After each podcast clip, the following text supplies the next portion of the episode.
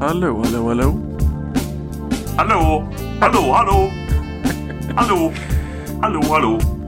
Ja, så kan man ju säga. Ja. Istället vill jag passa på att hälsa dig välkommen tillbaka efter det lilla, lilla sommaruppehållet. Känns det bra? Ja, det är väl skönt att ha lite sommaruppehåll. Det är så fantastiskt. Eller det har ju varit så fantastiskt varmt den här sommaren. Eh, så att oh. man behövde ju en liten paus som man kunde smälta som en liten bit smör i solsken. Du, alltså, du, du själv eh, associerar dig som en smörklick alltså. Jag hade nog valt, ja. jag hade nog valt en, en smälta som en liten pigelin i, i värmen. Men du, du, du smälter som en smörklick. Ja, alltså jag känner mig nog mer, mer som en smörklick än som en bit pigelin alltså. Det, det måste jag nog ändå erkänna att jag gör. um, är, är pigelin lite aspirational kanske? Jag tror det. uh, mm. Pigelin, alltså helst smälter man väl som en, som en vaniljglass va? Gör man är, inte det? Är det, är inte det, är det, det fina, är inte det toppen? Det finaste man kan smälta som är en En, en vaniljglass. Så här italiensk, italiensk eh, vanilj av någon mm. anledning. Eller lite bourbon vanilj kanske, det är också fint. Jag har faktiskt aldrig ätit. Är det gott? Ja, ja, det är jättegott. Vanilj är en jävla konstig smak egentligen. Van, ja, vanilj är alltså liksom här... det är både botten och toppen. Alltså det dålig vanilj, liksom så här G B T-pack, liksom ganska tråkigt. Men mm. riktigt fin vaniljglass är ju jättegott alltså. Det är fantastiskt gott. Alltså det är någonting med vanilj som är, alltså smakmässigt så är det ganska långt ifrån väldigt många andra smaker mm, tycker jag. Um, Nej, men jag, på någon jag, slags just att ta det spannet tänker jag. Det tycker jag är fascinerande. Ja, eller hur? Mm. Um, mellan liksom fantastiskt gott till nästan. Men det är artificiell vanilj va? Är inte det? Ja, det måste det ju vara. Det är väl vanilj. Vanilj är väl någon växt, är det inte det? Eh... Ja, det är någon krydda. Det är någon, någon um... pistillen i en blomma, tror jag det. Ja, jag vill minnas att det är något sånt. eh... mm. Alltså någonting som är fantastiskt gott slår det mig nu. Det är ju vaniljkräm alltså. Vaniljkräm. Jag sökte på vaniljkräm. Uh, eller jag sökte egentligen på vanilj, men det blev vaniljkräm. Okay. Och uh, ja, fy fan, det är så gott alltså. Ja, det är fint. Jävla gul, gul så, eller marsansås. Ja, ja, på lite, på lite blåbärspaj där. Mm, det är gott. Oh. Mm. Finns det någon... Inte ofta man äter marsansås längre. Nej, ja, det känns lite barnsligt nästan, marsansås. Ja, jag håller med. Man har liksom växt upp från det. Mm. Så var så himla jävla fancy och skit. Men egentligen vill alla bara längta tillbaka till en gammal härlig marsansås. Marsansåsen på en riktigt jävla fin bakelse är ju... Ja, det är grymt alltså. Finns det någon bättre... Vad fan heter det? Uh... Smulpaj än blåbärspajen. Eh, smulpaj än blåbärspajen. Mm. Nej, jag skulle nog säga att det, det, det är blåbärspajen som är absolut bäst alltså. I smulpajvärlden. Ja, i smulpajvärlden kanske... kanske att äppelpajen kan nå upp. Men då ska det vara väldigt bra äppelpaj alltså. Äppelpajen måste ha mycket kanel tycker jag i så fall. Ja. Det ska nästan vara så här strudel. Alltså mm, tysk mm, sån här mm. Apfelstrudel fan mm. heter. Du är något på spåren här. Då kan det vara jävligt gott. Men bara ren sådär, när det nästan är som att någon har lagt liksom äppelbitar bara i en paj. Det är, mm, nej. Nej, alltså ska, det ska vara liksom väldigt, väldigt tunt. Extremt tunna skivor, mm. mm. ja. Det är... men, vad, men vad tycker du är den godaste efterrätten överhuvudtaget då? Alltså såhär riktig efterrätt, inte liksom pita i choklad liksom. Vad är den go- Jag äter det är väl inte så mycket efter att jag gör det. Alltså jag, jag tänker när man... Nej, det gör inte jag heller. Det gör inte jag heller, men... Då vill man ju mer fokusera på huvudrätten och sen, alltså, sen blir det väl en whisky låt efteråt istället för en, en riktig efterrätt. Men en riktig... Alltså jag har ju faktiskt... Ja, nej, kör. Nej, jag ville bara säga att jag har faktiskt insett att den bästa kombinationen när man är ute på restaurang, det är faktiskt att strunta i förrätten. Mm. Och alltid ha en liten, en liten efterrätt. Mm. Men ja, jag skulle, det var bara det. Ja, fortsätt. Jag åt på ta- det här tror jag inte är den bästa efterrätten, men jag åt något jävligt weird för några veckor sedan. Mm. Dekonstruerad blåbärspaj. uh, Okej. Okay. Nu får du ju berätta här. Uh, jag kommer inte ihåg exakt vad den innehöll, men det var liksom det var liksom inte det var en blåbärsmousse och så var det vissa så här ingredienser från som de har lagat var för sig och lagt bredvid varandra. Så att om man tog lite av allting så blev det som att äta en blåbärspaj. Um, men du kunde ta varsin del för sig liksom. Men alltså, vad, ja, vad är poängen med det? Känner ja, jag spontant. Alltså, de, de, de, alltså, det var inte bara liksom rakt upp och ner blåbärspaj-delar, utan de hade ju tagit liksom typ nötter och sånt där så att det skulle vara krispigt och sådär. Så det var väl lite ja. finare. Uh, poängen var, jag vet inte, att, att de ville väl visa att de kunde, antar jag. Ja, du, ja, jag hör det, jag hör det. Ja, men alltså alltid när man äter på, eller inte alltid, men ofta mm. när man äter på lite finare ställen i alla fall, så är det väldigt mycket så här, så här kan man också göra med det här. Ja, men, man bara, men blev det bättre då? Nej, men man kan göra så här. Okej, okay, ja. Nej, men man kan. Det är, det är ledmotivet där. Mm, men det går att göra så här också. Det är inte rätt. Man kan ha det så här så länge. Men, men, men det går. Precis. Uh, men, men seriöst, vilken som är godast efterrätten, det, det är jävligt svårt alltså. Jag kommer nog inte att slå någon alltså. Svårt. Jag tycker om eh, bara en helt vanlig kladdkaka med lite grädde då. Det är väl trevligt. Men det är ju inte som att det är liksom Det, det är lite plebianskt liksom. Det är lite alldagligt. Det kan ju inte det kan, lite alldagligt, man kan ju inte hylla det till höjderna liksom. Det är samma som Som en prinsesstårta är ju också liksom väldigt mysigt. Det är ju en trevlig efterrätt liksom. Det är ju special mm. occasion, men det är ju fortfarande ganska eh, vanligt liksom. Så det kan man mm. inte heller lyfta till höjden, utan här, här måste det ju vara liksom en flamberad svartsvalltårta eller sån där. Ja, jag, jag hör vad du säger. Jag förstår precis. eh, mm. men, men, men samtidigt så liksom eh, alltså jag vet inte, jag, efterrätter, det är klart att det spelar roll om de ser goda ut för ögat. Mm, det, mm. Det, det, det självklart är så. Men alltså, det är ju smaken som är det slutgiltiga viktiga ju, eller? Det är det.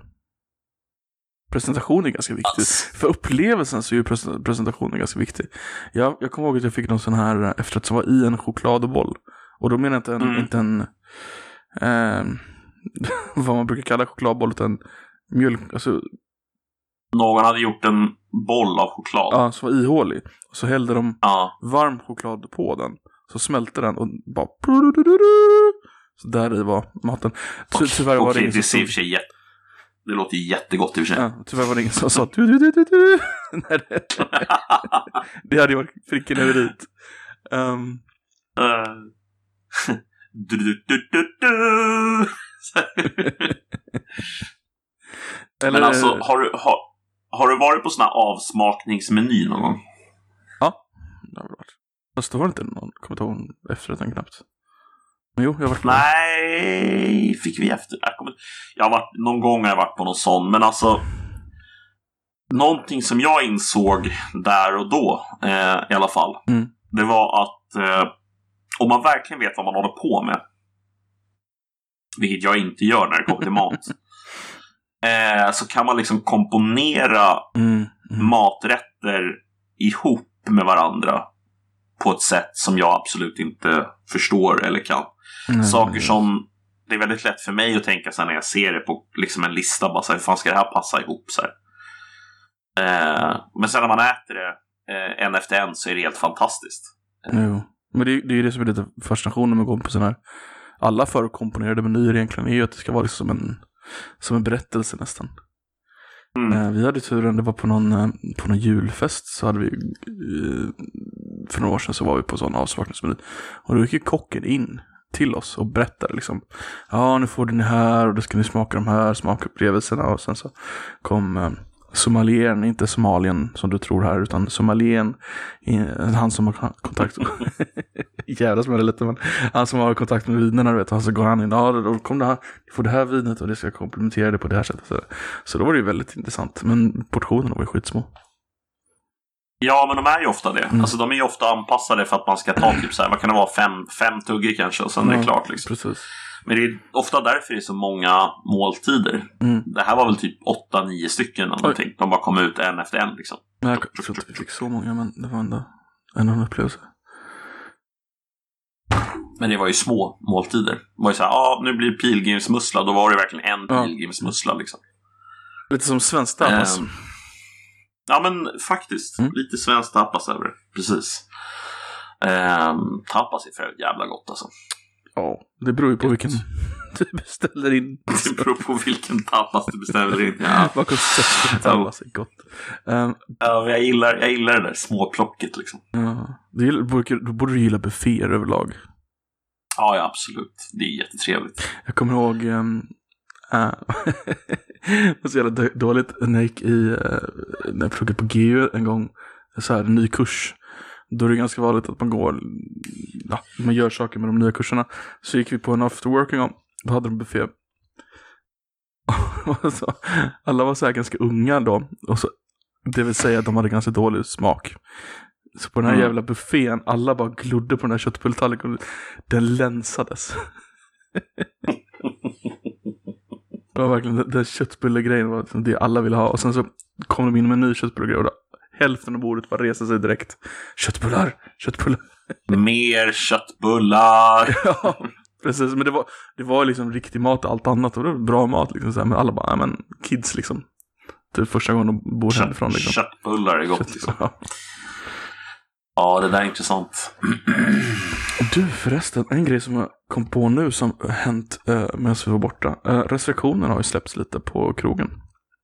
Mm. Man får vara ute till två. Eller man får vara ute så länge stället är öppet.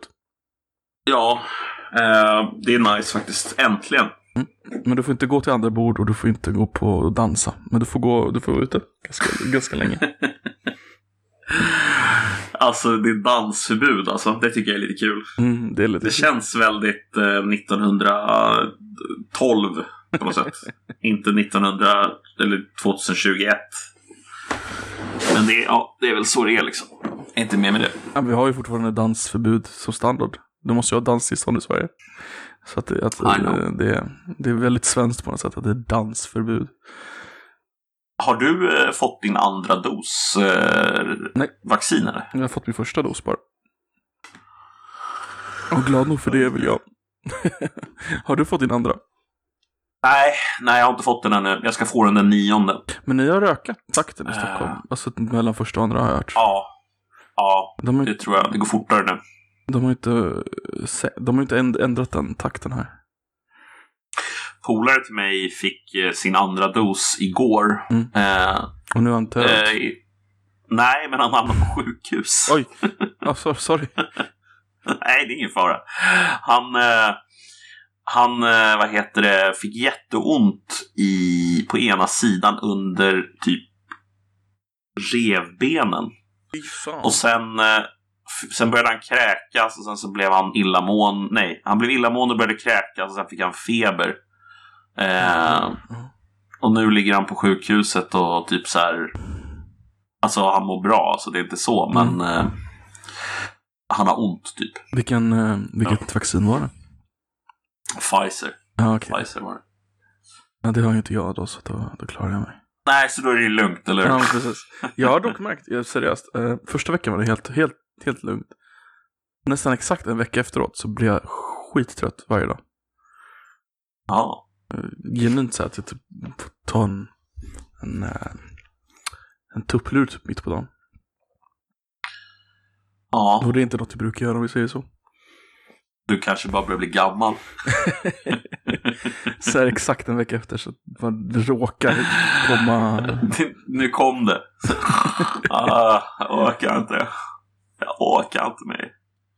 I Sverige, ja. Sverige hade det varit jättejobbigt om man var tvungen att um, gå till jobbet och sova mitt på dagen. Men i typ Spanien så hade det ju varit standard.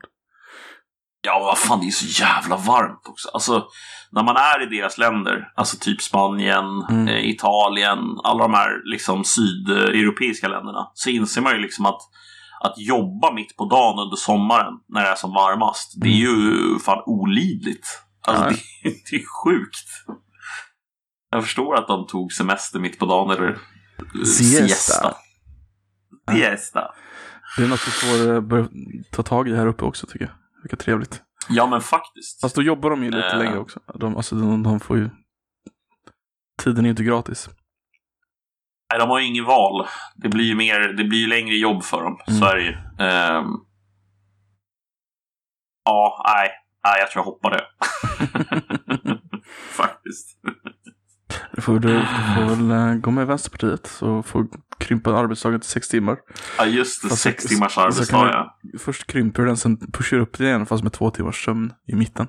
Men, men för jag frågar en sak, vill inte, vill inte även Vänsterpartiet ha, eller vad säger jag, Miljöpartiet ha eh, fem timmars arbetsdag, sex timmars arbetsdag? Ingen aning, faktiskt. Eh, vad ja, vänster, Miljöpartiet vill, det är en jävla... Vem vet vad Miljöpartiet vill? Alltså tänk till dess. Jag satt och tänkte på det för någon dag sedan. Alltså Miljöpartiet vill att alla ska pendla med lokaltrafik. Mm. Så logiken det blir att alla måste bo i stan. Samtidigt ska inte stan bli för stor. Samtidigt ska man bo ute på landet. Men wait. Alltså, det, det, det, helst, det, ja, det är ohållbart. Helst ska man ju vara, helst ska man ju vara som den här familjen Mandelmann eller vad de heter. Mm. Men man ska bo på Söder i Stockholm. Familjen Mandelmann. Alltså, jag har fascinerats av en polare till mig, kollar mycket på T V och alltså så här, brukar berätta för mig vilka program som är aktuella. Mm. Eh, han berättade för mig om Mandelmanns för några år sedan. Det är um, konstigt jävla program.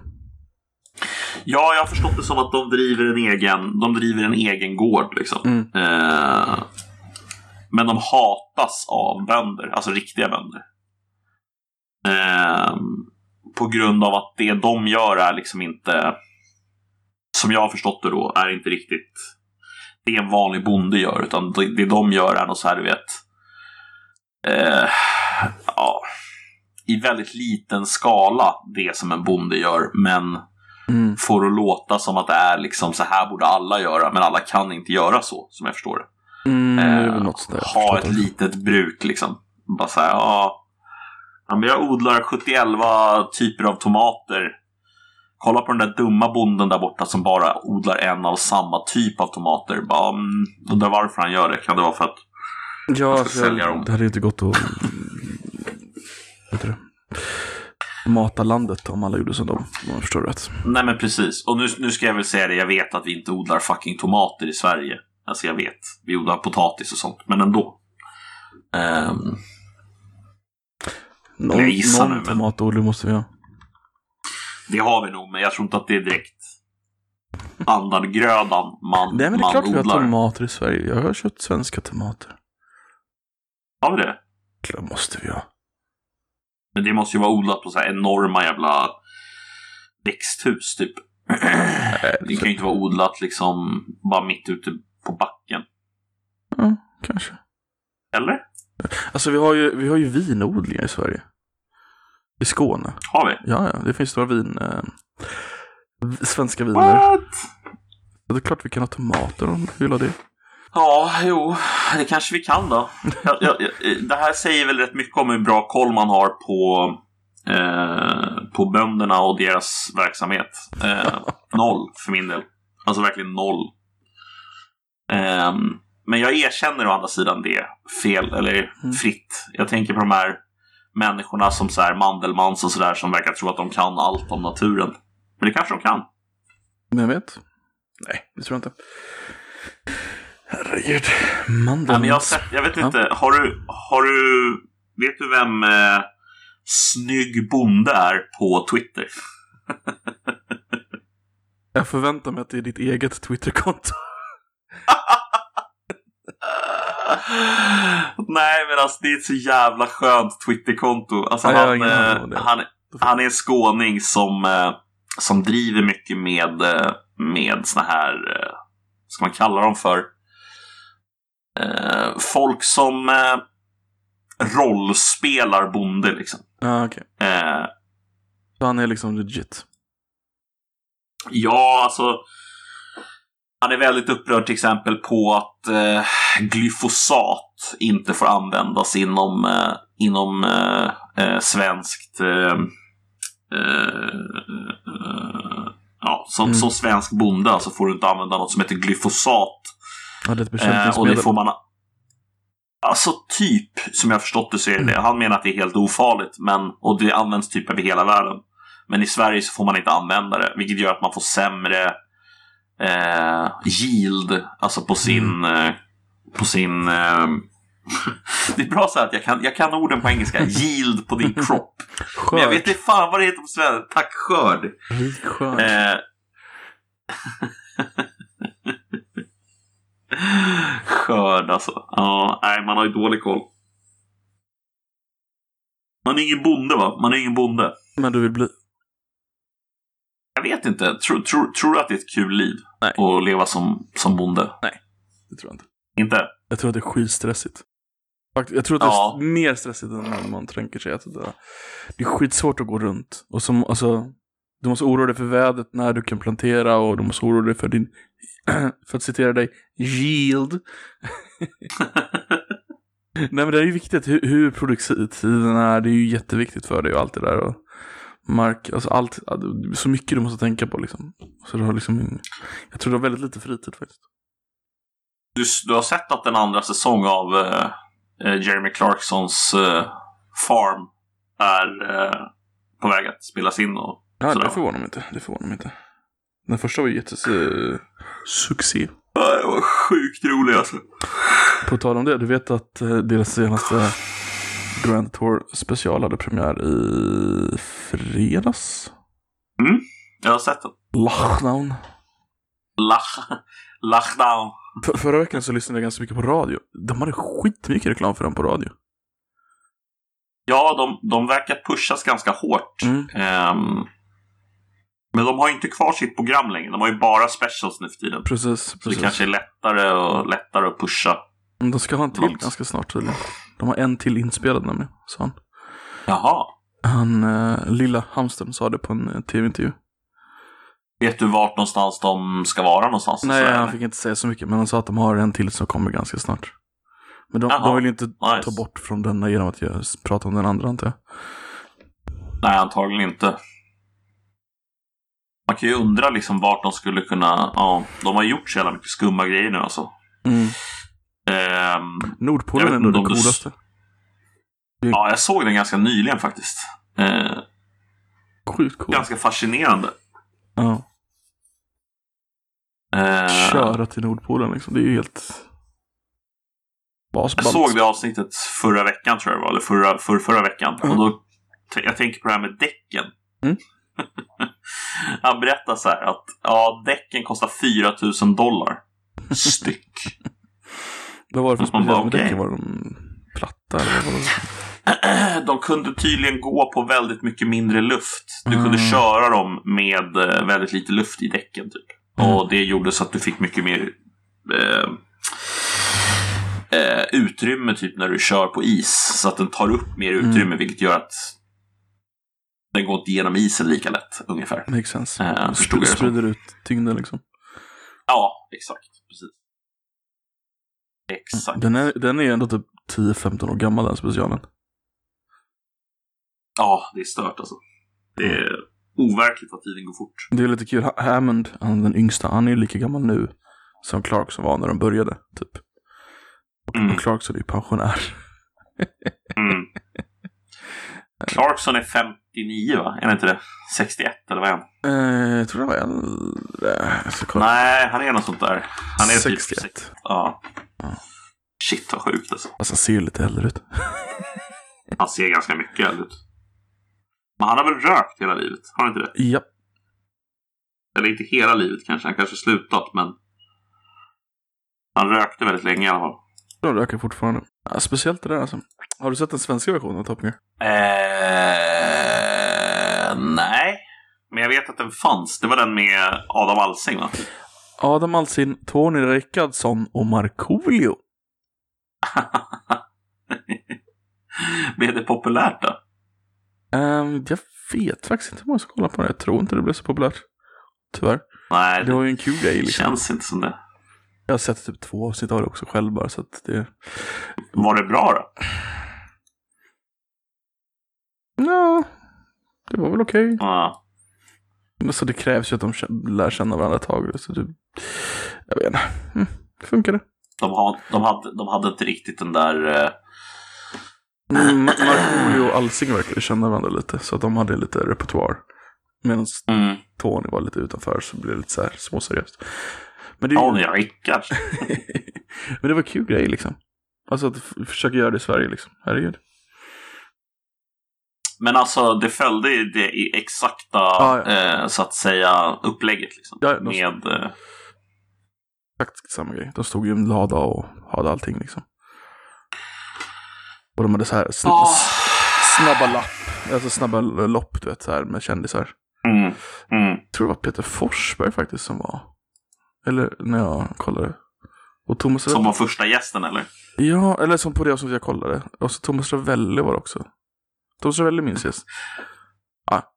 Snacka om skillnad i så här dignitet. Jag tänker på så här, Peter Forsberg hade lika gärna kunnat varit gäst liksom på Top Gear, den riktiga varianten liksom. Ja. Uh. Thomas Ravelli är ganska cool också i och för sig. För, alltså... S- alltså för oss svenskar, absolut. Uh. Men han kanske inte hade gått hem liksom i brittisk tv. Jag vet inte. Nej, kanske inte Foppa hade gjort heller i och för sig. Men de hade i alla fall vetat vem han var, tror jag. Det vet jag inte, eftersom han är, han är hockeyspelare. De, har, de gillar inte hockey. Nej, för sig. De är väldigt ointresserade av hockey. Då det. Alltså, du har ju inte jättemånga Kansan. svenskar som du skulle kunna ha i, i det brittiska. Du skulle kunna ha han eh, från Tjernobyl-serien. Stellan skulle du kunna ha. Ja, just det, Stellan. Uh, s- Såg du det att det hade kommit ut någon ny Tjernobyl-tv-serie? Mm. Den ryska varianten. Ja, deras svar, ja. Ja, deras uh, svar. Den, den finns på Netflix, va? Ja. Jag vet inte, jag, inte alltså, jag vet att den ska finnas ute nu. Eh, kanske det är dags att kolla på den så man får den, den riktiga berättelsen. Ja, man vill ju veta. Hur det faktiskt gick till. Okej, alltså, ja... Man vill se, man vill se. Mm, Ryssland är mm. en fascinerande land alltså. Det är fan ett fascinerande land alltså, jag håller med dig. Mm. Apropå ingenting. Eh, sure. Gissar hur mycket äldre Bruce Willis är än eh, Jeremy Clarkson? De är antagligen ganska lika, så jag gissar på att Bruce Willis är typ sextiotre. Nej, han är femtiofem. Är han femtiofem? Mm, han är född femtiofem alltså. Ja, men vad fan, jag kan inte matte. Nej, men han är alltså fem år äldre än uh, Jeremy Clarkson, så han är, så han är nästan sextiofem. Oj, så han är pensionär. Nej, Bruce Willis han är pensionär. En, uh, fast han, han har ju inte, han har inte vettet att pensionera sig.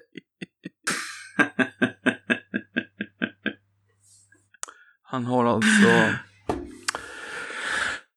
Alltså vad hände med honom egentligen? Han, han var ju skitstor på typ nittiotalet och Die Hard och Pulp Fiction, Sjätte sinnet. Eh, ja, just det. Han var ju riktigt stor ett tag. Sen så kommer jag inte riktigt ihåg vad han gjort som var bra efter Sjätte sinnet. Eh, eh, har han gjort någonting som är bra efter Sjätte sinnet egentligen? Jag sitter och kollar här nu. Glass liksom. Nej, jag tror inte det var. Mm. Eh... Once Upon a Time in Venice. Ostorpeder emellan var ganska rolig. Ostorpeder emellan. Mm. Uh, vad heter den på engelska? Uh, b- b- b- whole ten yards eller whole nine yards. De gjorde en uppföljare. Ah, okay. The whole ten yards. Ja, ah, just det, men vad fan, den här känner jag igen. Mm. Så det är ingen fantastisk film, men den var ganska underhållande. Ja. Uh. Den är för sig från tjugohundrafyra. Mm. Det var ett tag sedan. Det var ett tag sedan. Uh, Live Free or Die Hard. Det är Die Hard fyra, va? Jag tror det. Och sen Live har du... Free or Die Hard. Ja. The Expendables två. Ja. Uh, uh. uh. uh. inte, inte, inte den bästa filmserien om jag ska vara ärlig, men ja. Uh, uh. Nej, verkligen inte. ja, faktum är att jag blev lite... Jag trodde de skulle lyckas bättre med, med Expendables-filmerna faktiskt. Jag trodde mm. de skulle lyckas göra det... Alltså sådär skönt kitschigt. Ja, eller hur? åttio, åttio-tals actions-kitsch liksom. Men de, de, de sket i det. De bara, vi gör något modernt. Men de hade liksom alla, ja, jag... alla stora... Alltså alla gick dit, alla... Ja, det var verkligen alla stora actionskådespelare. Ja, synd alltså. De hade kunnat göra något coolt med det där alltså. Ja, men typ liknande som... Eh, alltså jag vet inte om det här är en bra jämförelse egentligen, men typ vad John Wick-filmerna är, mm. fast med åttio-tals twist på något sätt. Alltså så här... Ja, jag, tror jag, svår, jag tror jag förstår, svår... jag förstår mer, men ja... Helt bra, bra, det, liksom. bra helt enkelt. Ja, men bra helt enkelt, ja, exakt. Ja. Hur många filmer var han hade i produktion då? Eh, räknar vi postproduktion? Och en, ja, en film allt. som är klar men inte släppt än. Ja, det är lite Bandits eller? Ja, då har han sexton filmer igång. Jag sitter och kollar här, alltså hundra... Jag noterar att han har redan släppt tre filmer i år. Men vad är det för filmer ens? Ja, alltså ingen utav de här filmerna har jag sett. Cosmic Sin, Midnight in Switchgrass and Out of Death.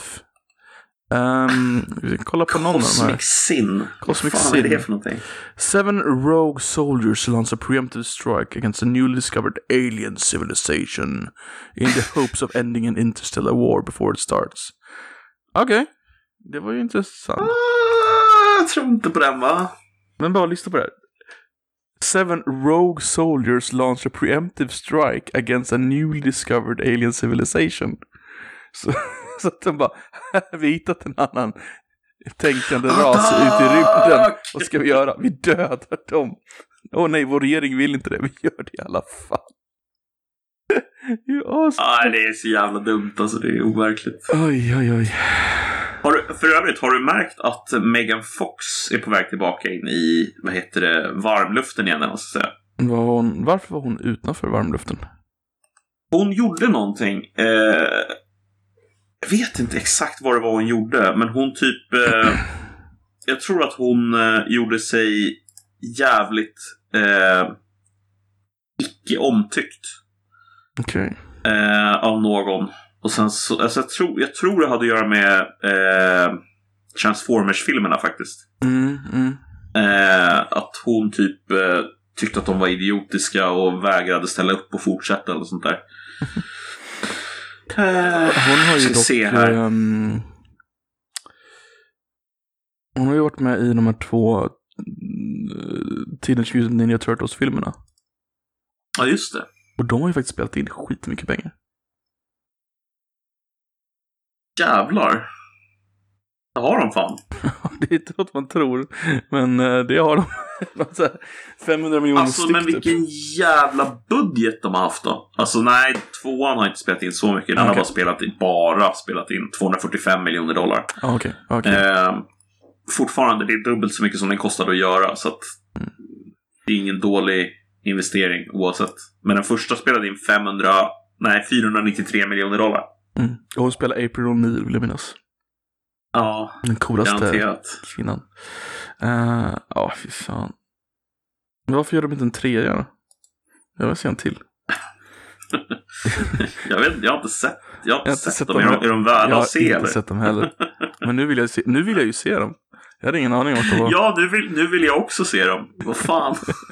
det, det blir hemläxan till nästa vecka för alla lyssnare eh, att kolla på Teenage Mutant Ninja Turtles-filmen. I alla fall den första. Mm-hmm. Den, den första remaken, inte den första. Den första första har jag sett. Eh, när de har liksom kostymer på sig. Vänta, är Will Arnett med? Är han med? Ja. Nice. Will Arnett är med. Det är jätteroligt ju. Will Arnett as Vern Fenwick, Aprils coworker. Will Arnett är skitball. Jag gillar honom. Ja, jag älskar honom också. Han har fantastisk röst också. Och jävlar, The Shredder är ju med. Fan vad fett alltså. The Shredder. Ja, uh, Shredder. Nej, men jag tänkte att det lät som att du hade någon specifik som du, det där, det är han som kan spela. Jaha, nej, nej, nej, nej, det var mer att det stod The Shredder, ah, alltså okay, som namnet på karaktären. På Uhuru Masamune. Hörru, lyssna på det här då. Ah? Därför avslöjar inte Bondekarin tvillingarnas kön. Exklusivt med Hänt Extra. Vem är Bondekarin? Jag vet inte, men om jag får gissa så är hon säkert någon av de som har varit med i det här Bonde söker fru, eller? Just det, just det. Hon avslut- avslutar inte det, avslöjar inte det sen. Nej, precis. Jag kom på vilken film det var. Oh. Mm? Eh, Låt höra. Colossal, har du sett den? Med Anne Hathaway och Jason Sudeikis. Colossal. Mm. Film från tjugohundrasexton. Yes, den är skit weird. Um, den har ett sci-fi tema. Men det, får, ja. det är inte det som är fokuset. Fokuset är deras relation typ. Um, det, är, det, är, det är en tjej som oh, har varit slut med sin pojkvän, bla bla bla. Hon kommer hem till sin gamla stad. Uh, där träffar hon en gammal så här, flamma typ. Uh, men de blir ovänner. Uh, men det visar sig att Den här, den här gamla killen då äger en bar, så de upp, så hon får ett jobb där, vilket gör att de är uppe ganska sent på kvällen, eh, går hem på morgonen. Det som är grejen är att om hon går över en viss eh, lekplats på vägen hem, en viss klockslag, mm. åtta noll fem, då är det exakt tolv timmars skillnad till Seoul, Sydkorea. Och då kommer ett monster i Syd, ett kolossalt monster i Sydkorea som gör hon fjärrstyr genom att den här lekplatsen då blir en kopia av Sol i, fast hon ser det inte det, utan det blir bara att ja, den här monstret gör vad hon gör, fast går över, hon går över lekplatsen och monstret går över Sol Sydkorea. Okej, okay. Ja. Um, så tar det ett tag innan hon, hon fattar det, och, och sen så ska hon visa det här då för den här killen som hon jobbar för, som har baren. Och då visar det sig att han, han har också ett monster i Sydkorea. En, en jätterobot. Och sen så går deras relation åt helvete, och så börjar de bli fiender. Och så blir det så här, ja men då slåss vi. Men då slåss vi där i Sydkorea. Så ja, ja de, um... jättekonstig film. Jättekonstig film. Och så, men deras relation blir värre och värre. Och de typ tar ut det över Sydkorea liksom. Och så till slut så åker de till Sydkorea. Alltså, ja. Kollar man nu så står det budget femton miljoner dollar, box office fyra komma fem miljoner dollar. Ja, det var nog ingen hit alltså, men den är ganska rolig alltså. Den är, den är väldigt, väldigt weird. Jag hade aldrig hört talas om den innan såg den. Alltså, jag vet inte, du, du som har studerat lite film och sådär, mm. Alltså, med tanke på att det görs så mycket filmer som är så tvivelaktiga rent liksom. Man tänker så här, varför gör ni den här filmen? Hur ska den här kunna, hur ska den här kunna liksom lyckas? Um, ändå så gör de så jävla mycket filmer som, som känns som att det bara är liksom... Tänker du på amerikansk ja, film nu? Eller tänker du på svensk film? Jag, jag tänker på film överhuvudtaget. Alltså att man liksom, det är mycket filmer jag, jag, jag ser görs mm. som kostar mycket pengar. Um, där jag liksom funderar över, så att säga, hur man någonsin... trodde att det skulle kunna få tillbaka pengarna. Mm. Eh, eller att det skulle liksom... Eh, ibland så inbillar jag mig liksom att det till och med är så att man man helt enkelt är villig att kasta pengar på en vägg mer eller mindre. Och sen så bara hoppas på att någonting träffar rätt. För någonting gör ju det. Mm. Och det kanske får igen alla förluster. Men... Jag tror jag får dela in svaret i tre delar. Vi tar, vi tar Sverige först. Eh, Sverige hade en jätteframgångsrik eh, filmproduktionsbas för ska jag säga nu, fram till sextio år sedan kanske. Eh, då gick i princip alla svenska filmer plus. Eh, idag gör de inte det för att regeringen har tagit över, staten har tagit över betalandet av filmer. Mm. Så idag mm. i dagsläget kan du inte göra en, en du kan inte göra en film i Sverige idag utan statligt stöd, för det hela systemet är byggt på det. Uh, mm. Så då spelar det inte stor roll nästan om de går plus. Uh, Nej, så de har redan fått sina pengar typ. Alltså typ staten kanske kommer in med typ, om du har en mastodontfilm som, som Arn så kanske staten kommer in med trettio procent eller sådär. Nu ska jag inte svära på de här siffrorna, men de hoppas ju givetvis att de tjänar pengarna på dem. Men alltså har du någon, nu vet jag att det här är inte fallet, men folk ser inte på så mycket svensk film. Men The Blomstertid nu kommer var ju lite av en hit i alla fall, folk känner till den. Men den filmen hade ju kunnat, med sin budgeten hade kunnat helt statsunderstödd liksom. Nu tror jag de fick, mm. nu tror jag det i och för sig den specifikt var Patreon-stöd i största delen, vilket är ganska coolt. Men de hade, ja, en film i den storleken hade ju kunnat helt statsstöd, och så det kommer ju ganska många sådana filmer, några varje år, eller några varje månad, som är svenska, går upp på bio och sådär. Um, så i Sverige, ja, de behöver inte gå plus. Um, I alla fall inte att de kommer upp till de riktigt stora nivåerna då, över några miljoner. Frankrike är mycket mer intressant exempel, för där har alla biografer ett krav på sig att visa x antal procent fransk film. Ja, just det. Det där hörde jag. Så de har, en, de har en intressant kombination av det där, att de får ju dels statsstöd men inte alls lika mycket. Uh, där har du även då en konkurrens om uh, alltså det, det, det är över femtio procent av filmerna, alltså, och då menar de inte att antalet filmer som du kan välja på, utan antalet visningar måste vara på franska. Så att det, det visas väldigt mycket fransk film i Frankrike, och folk går på ganska mycket fransk film i Frankrike. Så där har du genuint ett sätt att du kan tjäna pengar på det. Um, mm. Samtidigt har du en viss statsunderstöd också för vissa typer av filmer. Du får ju Uh, ja, under, du kan få regionstöd och sånt där i Frankrike också. U S A, um, vilket jag antar att du tänker på mest, det har du flera olika system som spelar roll. Det har liksom vissa states har statsstöd.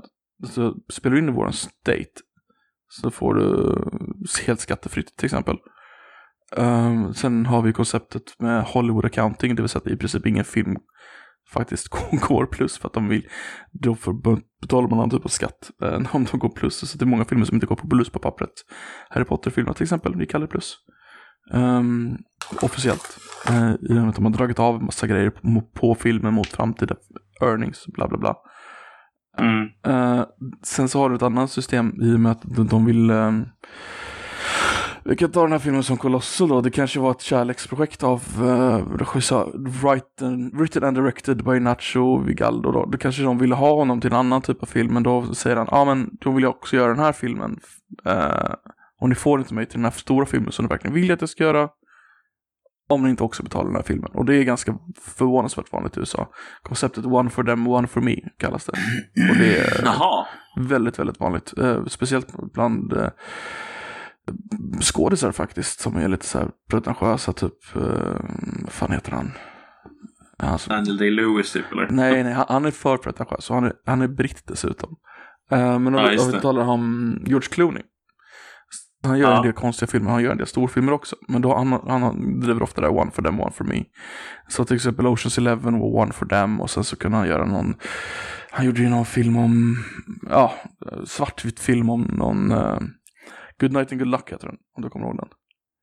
Nej, jag tror inte äh, jag kommer ihåg den. Det var en, det var en svartvit film om hur en tv-station hanterade eh, kommunistkrisen där, vet du, McCarthyism på femtiotalet. Jaha, det, okay. den, den tjänar ju inte så mycket pengar, kan vi ju säga. Men där hade, då, då hade studion dels chans på att få en Oscar, vilket höjer studios prestige. De gjorde han glad. Eh, mm. Och ja, de fick behålla något till sin egen film. Så det finns flera. Men vad, vad, är, vad, vad är poängen med, alltså, säg, säg att man vinner en Oscar, mm. eh, och man är inte, ja, men, om vi säger så här, man är, man är eh, Jerry Bruckheimer, eller man är eh, vad heter han den andra som gör actionfilm helt? Michael Bay. mm. För de har egna studios, nej? Jo. Har inte Michael Bay en egen studio? Touchstone tror jag de heter. Ja. Alltså han skulle ju aldrig, Han, han ser väl ingen liksom poäng i att vinna en Oscar. Han skulle väl, han skulle aldrig göra på det sättet, eller hur? Han gör sina actionfilmer rakt av, bara plopp plopp liksom. Mm, produktionsbolag och filmstudios är olika grejer. De har ju följer olika roller. Ja, just det. Roller, så. Ja, just det. Mm. Så produktionsbolagen kommer ju sällan med sina pengar, utan de producerar filmen för mm. och sådär. Men äh, äh, det är ju filmstudiosarna då som vill ha Oscars, Oscarsvinnarna.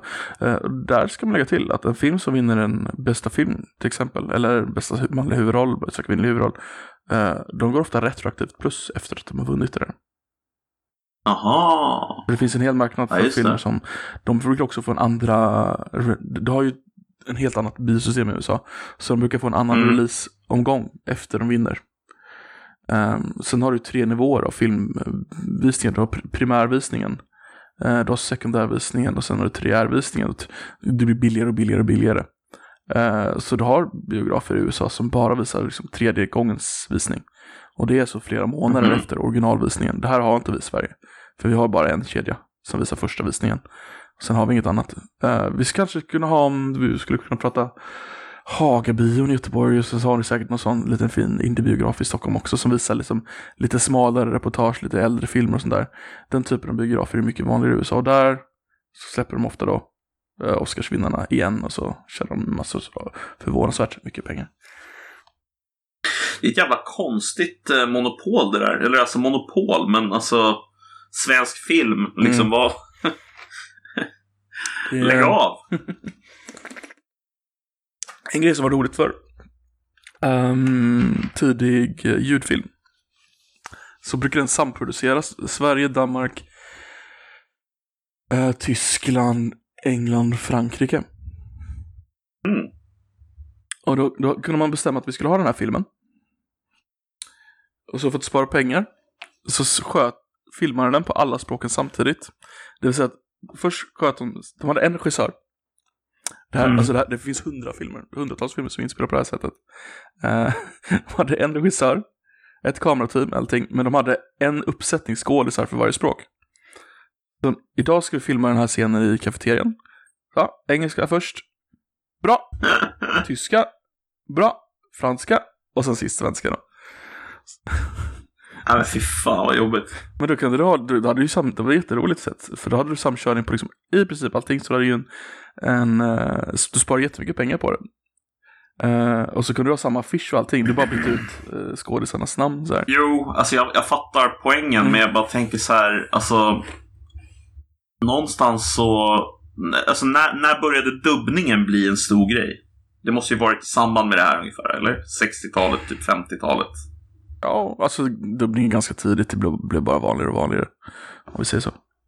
I... Jag tänker, det här måste ju, alltså om man till exempel då börjar översätta filmer, eller med, ha skådespelare på, som är från rätt land liksom, mm. i filmerna, så måste ju det ha slutat ganska tidigt också. För det är ett fenomen som vi inte ser idag liksom. När, när tog det slut? Det måste tagit slut fort. mm, Ja, det där var en tio femton år någonting. Ja. Um, Tänk det över så att säga. För, ja, alltså ja, dels för nationella intressen, alltså inte internationella intressen, inte riksintressen, utan mer för, de ändrade sig lite hur varje land ville ha lite lite, det blev mer specifikt för varje land.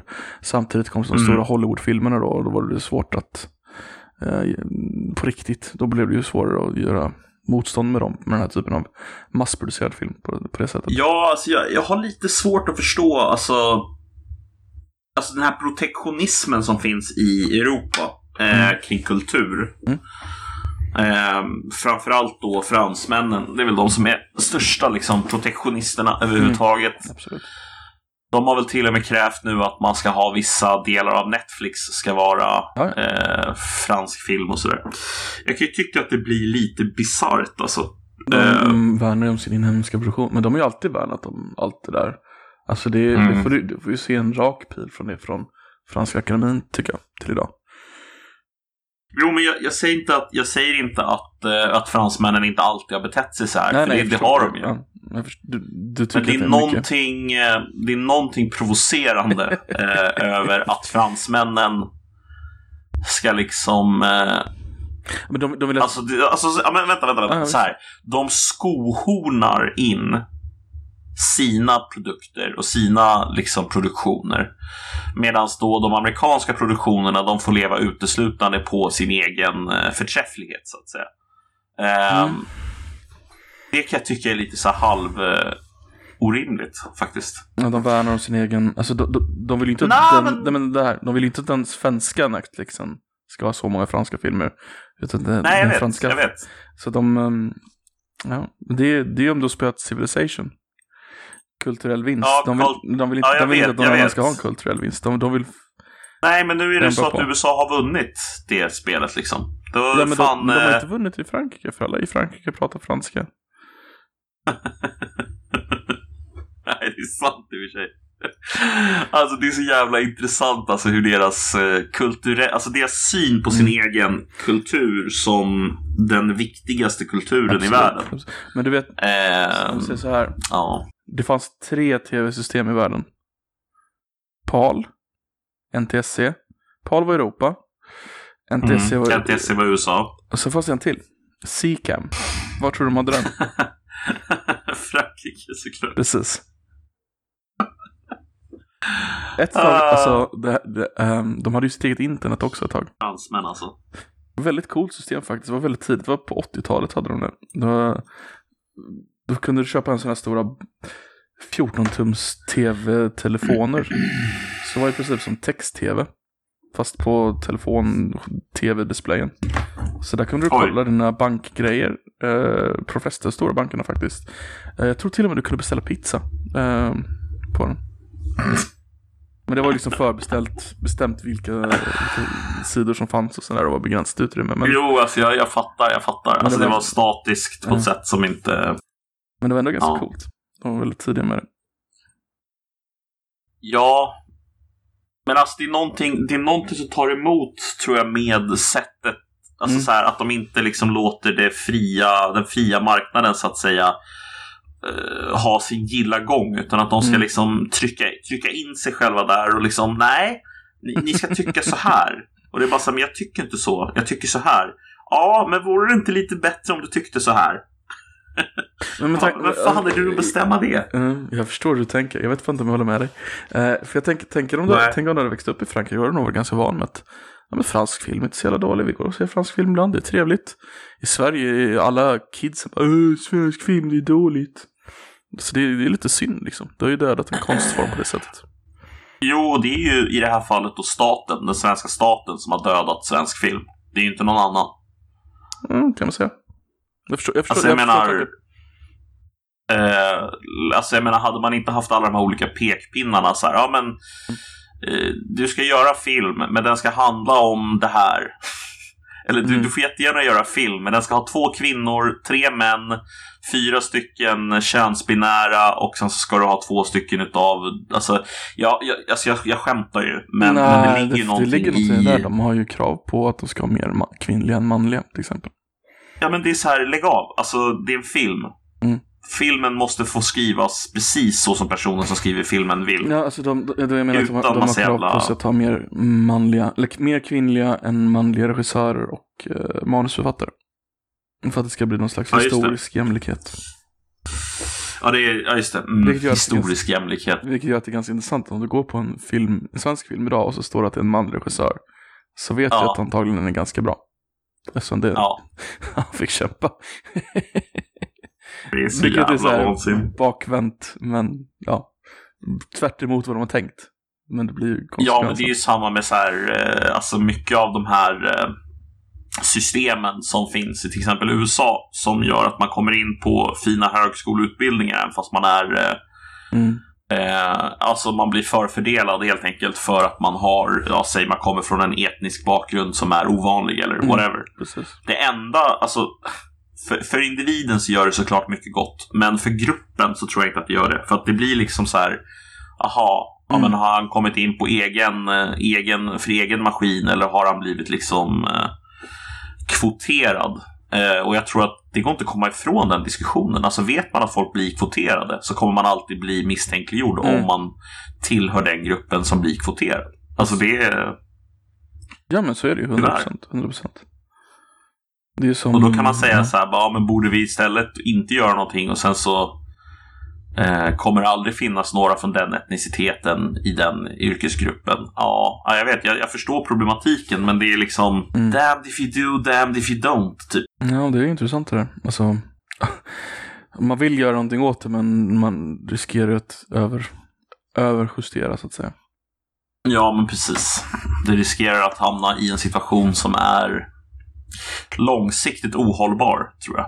Eh, om jag ser liksom att du har klarat i att ta dig in på en utbildning mm. eh, eftersom du och jag båda är då vita svenska män liksom, så tänker jag så här, ja, men om, om Koffe klarar det så kan jag klara det. Mm. Men om jag är eh, säg asiat och du är säg eh, rasifierad, som det så vackert kallas då, så kan man ju lätt se en situation där du helt enkelt kommer in på en utbildning, men möjligheten för mig att komma in med samma betyg är noll, för mm. att jag helt enkelt inte tillhör samma etnicitet som dig. Och det, jag menar, det måste man ju kunna ifrågasätta, tycker jag. Absolut. Det är ju för fan diskriminering. Men ja, samtidigt vi vill ju inte bara ha asiater på högskolorna. Eller? Eller? Eller? Eller? Eller? Jag vet inte. Kanske vi vill. Ett enkelt sätt att lösa det här, det är ju att bli full nazist och bara tillåta en etnicitet på allt. Nej, gör inte det. Um... Eller vet du vad, man blir, man blir, man blir nazist, men, men man har tittat på alla de här jävla I Q-skalorna, så att man är så här, man bara, mm, men jag gillar ashkenazi-judar, de är smartast. Så här, vänta, va? um... Nazist som gillar judar. Jag försöker konvertera till judendomen som... Ja, exakt. Hörde du om han polska nazisten som visade sig vara jude? Nej. Ja, det är några år sedan nu, men uh, han var en av ledarna. Livet, alltså. Nej, han var en av ledarna inom den så här polsk, polsk eller ukrainsk, polska var det. Uh, så här, riktigt stor, alltså det var liksom the big chief inom polska naziströrelsen. Så var han, fick han vara med på tv-program. Så, hade, så gjorde de lite släktforskning åt dem, honom, och så bara, uh, mm. Ja, det här är din mormor, jude, jude, jude hela vägen. Han bara, what? Det här stämmer inte. Det är så här judiska lögner. Sen så bara, men här är alla papperna liksom. Så han bara stormar av scenen. Och sen så visade sig, all, all, han gjorde egen forskning då, så visade sig att allting stämde. Så nu har han konverterat till judendomen och försöker äh, han, han är talare mot nazism istället. Alltså, herregud. Det är fantastiskt att hantera det egentligen. Ja, nej, men det är, det är någonting bizarrt med det också. Ja, det? det är helt sjukt. Men jag tycker att deras sätt att, alltså att vi kollar vad han har för bakgrund och säger, ja, men han är, han är faktiskt jude. Mm. Ser vi hur han hanterar frågor på det? Mm. Ja, det är kul. Ja, det är bra. Um, yes. Du får göra en ja. riktigt jävla snygg utro nu alltså. Annars får du smäll. Okay. Du har liksom två veckor på dig att komma på något bra. Alltså så här kan jag säga. Tack för att ni har lyssnat på Koffepodden den här veckan. Ännu en gång med Koffe, Pottamus den store, och jag själv, Nedden, den, den lille. Och lille. Eller den store, eller mellan, man vet aldrig. Mm. Tack för att ni har lyssnat i alla fall, och hoppas att ni tycker att avsnitten är intressanta och att ni vill fortsätta lyssna. Sprid gärna den här vidare till era kompisar, podden alltså. Och ja, det var väl det. Ha det gött. Hej. Hej.